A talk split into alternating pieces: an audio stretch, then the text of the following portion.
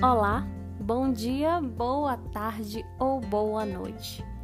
Fácil mesmo é levantar soluções para a resolução de problemas alheios. Difícil é se colocar no lugar do outro. Em outras palavras, eu diria: pimenta nos olhos dos outros é refresco. Isso claramente me leva a pensar no cuidado que nós precisamos ter com o que ouvimos dos outros. As pessoas, de um modo geral, tendem a nos julgar por nossas escolhas.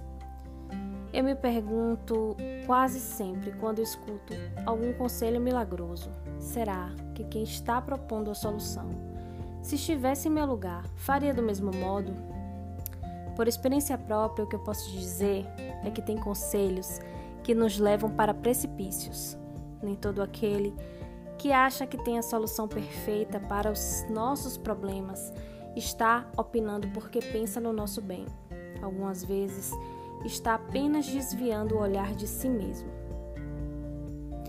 Tem gente que está mais interessado em nos apontar os fracassos das nossas vidas do que soluções verdadeiras. No final das contas, somente a gente sabe o peso do balde que a gente carrega, ninguém mais. Este é o ponto que eu gostaria de frisar. Só você sabe onde dói, só você sabe quais foram as razões que te levaram a seguir por um determinado caminho. E mesmo que este caminho não tenha sido onde você queria estar, não se prenda.